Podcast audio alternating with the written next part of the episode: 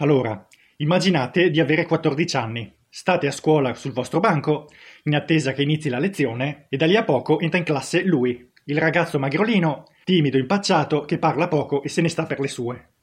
Io ero lui. Non sapevo creare rapporti duraturi, non sapevo interfacciarmi col mondo esterno, perché tutti mi dicevano di non essere timido, ma nessuno mi spiegava come farlo.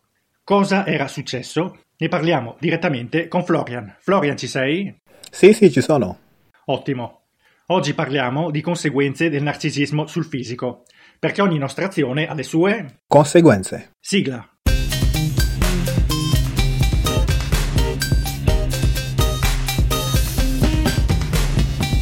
Ok, riassunto delle puntate precedenti. Allora, per quanto riguarda il narcisismo, io ho vissuto una situazione in casa che non mi valorizzava. Ero criticato quando sbagliavo, ma okay. quando facevo le cose fatte bene, mai che mi fosse fatto un complimento. Cosa vedi, Florian? Praticamente vedo una persona che non ha sviluppato l'autostima in se stesso perché ogni volta che provi a fare qualcosa di giusto era ignorata. Quindi torniamo sempre al discorso della mancata autostima che uno sviluppa negli anni. Perché alla fine, quando qualcuno fa qualcosa di sbagliato, è giusto dirlo, come è anche giusto dire alla persona quando fa qualcosa di, di giusto. Sì, sì, sì. Perché questo aumenta la tua autostima. Ma eh, se tu, specialmente nell'infanzia, ma se tu quando sei bambino eh, nessuno ti dice quando fai la cosa giusta, quando cresci tu ti porti avanti questo, questa deficienza. Sì, sì, sì. E poi, e poi, quando ti metti a fare dei lavori tu sei sempre nel dubbio che magari sei un ottimo lav- lavoratore, ma sei sempre che hai bisogno di chiedere l'opinione a qualcuno per sapere se stai facendo la cosa giusta, perché appunto nessuno ti ha mai detto bene, bravo, ok, ottimo lavoro. Ma quindi parlando proprio di, di conseguenze sul fisico, io ero irrigidito e di marmo e questo, a parte il fatto che attira i bulli come una calamita, non aiuta a dare una buona impressione nei colloqui di lavoro o quando fai l'esame di scuola guida. Eh, cioè, è come se fossi sulla difensiva 24 ore al giorno. Eh, ma, ma, infatti, ma infatti, guarda, hai proprio toccato il punto del discorso. Perché tu hai avuto questa rigidezza eh, durante gli anni? Perché quando stavi in un clima familiare sempre pieno di tensione e di stress, tu a una certa il tuo fisico ha cominciato ad anticipare lo stress e quindi si è irrigidito. Okay? Sì. Ti irrigidisci i muscoli, irrigidisci anche gli organi interni, che questa è la cosa ancora più pazz- pazzesca, perché quando cominci a irrigidire, irrigidire anche gli organi interni, ne va di mezzo anche il tuo sistema digestivo. Sì, sì, sì. Cioè, capisci quali sono le conseguenze di stare in un clima um, che è perennemente sotto stress? Perché tu poi quando cresci, a forza di avere i muscoli rigidi, non riesci, non riesci più ad avere i movimenti fluidi. Perché appunto sei sempre abituato a, al primo rumore, a, al, al, primo gesto brusco, vai in tensione. Questo perché appunto nel, nel, nell'ambiente in cui sei cresciuto, eh. ehm, la tensione ti, ti, poteva arrivare in qualsiasi momento e quindi tu sei praticamente come il soldato in trincea. non sai quando il, sì. nemico sta per attaccare. Infatti, sì. E, e, quindi quando tu sviluppi questi meccanismi da bambino, purtroppo eh, tu stai insegnando alle tue cellule ad atteggiarsi in questa maniera qui. Le stai plasmando perché diventino così per il resto della tua vita. Quindi il risultato, quando cresci, cosa ti ritrovi? Come dicevamo prima, hai una persona che è molto rigida nel movimento, è molto rigida anche per capire le cose e probabilmente sviluppa anche dei problemi a livello di sistema di digestivo perché appunto sei sempre rigido. Ma questo ha anche un'influenza sul modo in cui puoi um, assimilare nuove idee.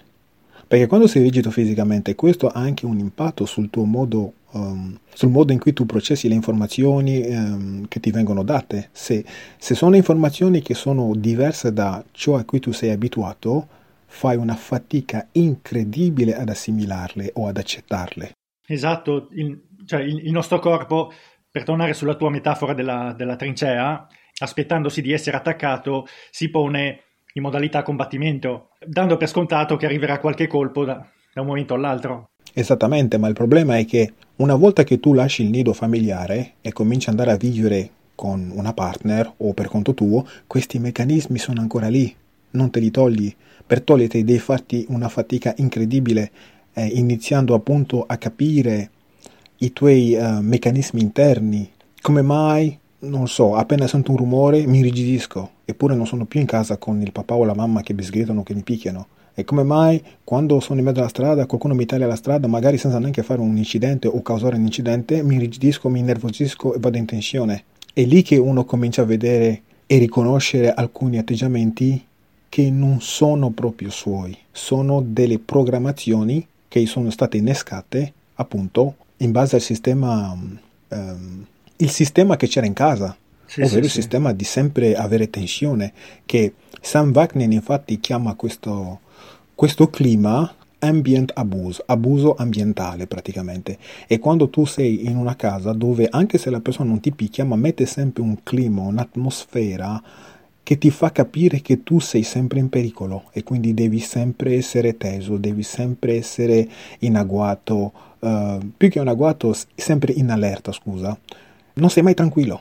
Questo ti irrigidisce i muscoli, ti irrigidisce i muscoli, ma ti irrigidisce anche il modo in cui tu percepisci la realtà. Io penso che comunque il corpo, essendo in qualche modo il principale canale nella comunicazione non verbale, se hai l'autostima distrutta da manipolatori narcisisti, la tua comunicazione, la tua, il tuo carisma, la, la, la tua leadership ne apparirà in qualche modo compromessa.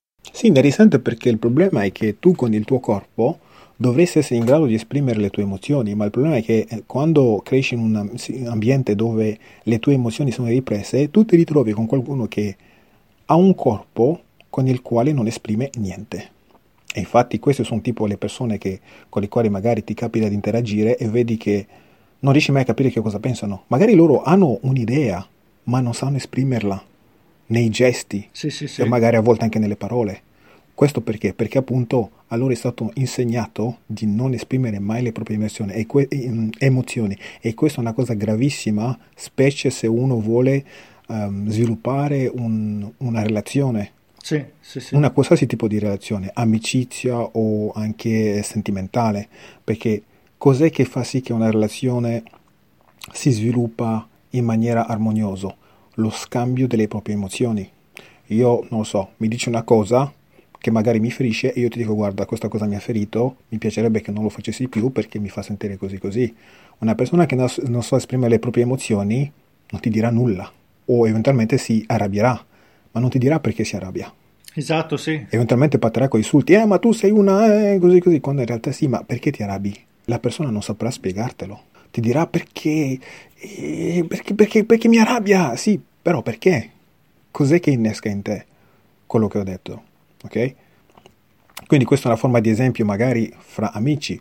Se vai poi in una situazione eh, sentimentale, eh, lì è, è ancora più grave perché una relazione può anche saltare per, per, questa cosa qui, perché magari una delle persone della coppia non riesce mai a capire che cosa pensa l'altro. E, e lei quando pre- prova ad esprimere qualcosa delle, um, delle sue eh, emozioni al partner che è praticamente stoico, lui non capisce, lui non capisce. E questo frustra ancora di più l'altra persona che cerca di esprimere qualcosa.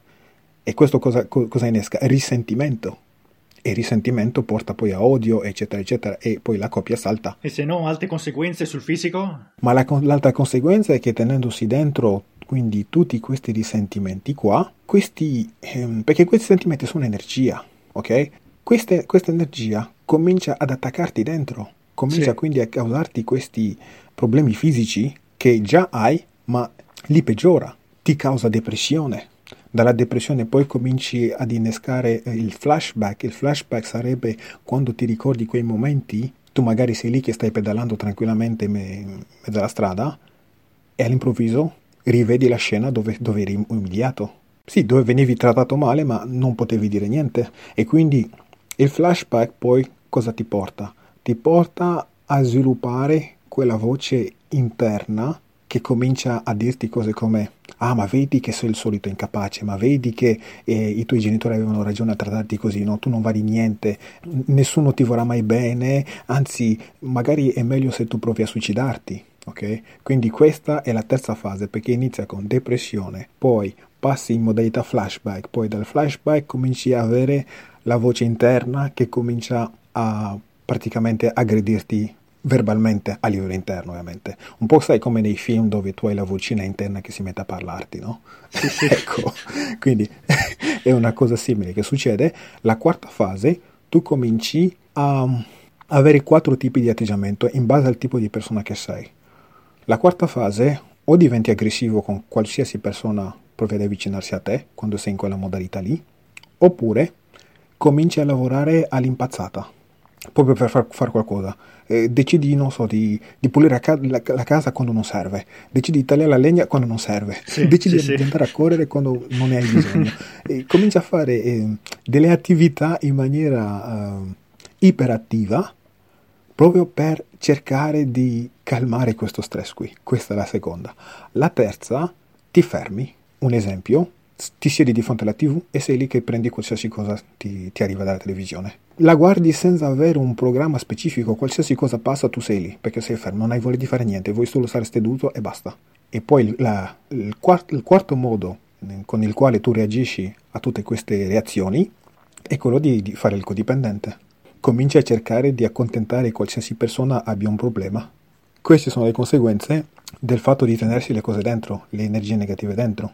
Queste sono cose che, di, che, che dice tra l'altro un, un, autore che apprezzo tantissimo, che si chiama Pete Walker, e quindi lui dice che quando ti capitano questi, queste situazioni, per poter riavere il possesso delle tue emozioni, la prima cosa che devi fare è arrabbiarti quando sei in modalità flashback. Quindi sì, quando tu sì, ritorni sì. in quella modalità in cui ti ricordi quella volta che tua mamma o tuo papà ti hanno trattato malissimo, volevi dire qualcosa ma non lo hai detto, devi cominciare a rivisualizzare quel, quel momento lì e reagire, arrabbiarti, esprimere la rabbia che non hai potuto esprimere in quel periodo là.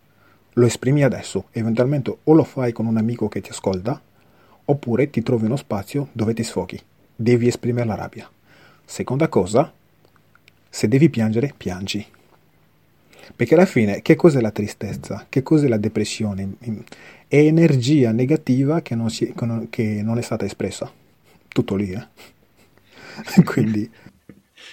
Ok, allora eh, riassumiamo brevemente le quattro fasi per poterle ricordare okay. meglio. Allora. Ok, allora, la prima cosa ti devi arrabbiare, quindi lascia che la tua rabbia si esprima. La seconda, sì, devi sì, piangere, sì. perché questo ti toglie il sentimento di vergogna e il sentimento di sentirti un, una persona buona a nulla. Eh. Terza fase, ventilare, ovvero sfogarsi, sfogare dicendo le cose che devi dire, quello che provi, quello che senti, quello che avresti voluto dire in, quella, in quei momenti lì dove ti era impedito di dirlo. Questa cosa deve uscire. Okay. La quarta fase è quando cominci a sentire le tue emozioni e cominci a sentire dentro di te che la rabbia sta venendo, però non la esprimi più, la vivi dentro di te cominci a capire, oh, adesso sono arrabbiato, sento che mi sto arrabbiando, ok? Quindi ricapitolo, arrabbiarsi, piangere, ventilare e sentire le proprie emozioni. Tu hai qualche aneddoto su eventuali effetti collaterali sul corpo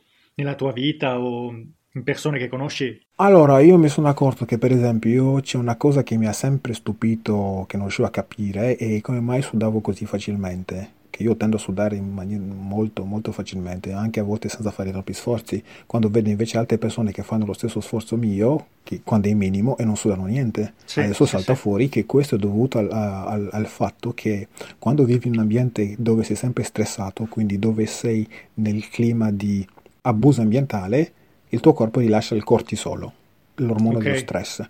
Quando tu lo fai per tanti anni della tua vita, a una certa eh, il tuo corpo si abitua a rilasciare queste sostanze in maniera facile.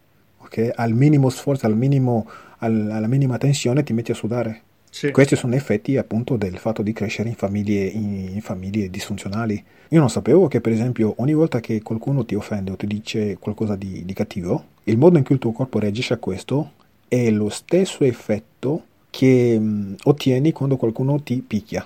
Sì, io, io leggevo che comunque noi per ragioni evolutive ai tempi dell'uomo primitivo tu se venivi tagliato fuori dal gruppo eri sostanzialmente condannato a morte, nel senso che dentro il gruppo eri facilitato a procurarti da mangiare, a sopravvivere o eh, comunque a, a, poter andare avanti, eh, mentre se per caso facevi incazzare qualcuno e venivi ostracizzato, eri di fatto condannato a stare solo e a morire. E ehm, diciamo, nei libri di vendita spesso c'è scritto che quando noi veniamo rifiutati o negli affari, nelle relazioni, nella vita o con le ragazze, eccetera, ogni rifiuto fa riemergere quella paura di essere abbandonato e di morire fondamentalmente.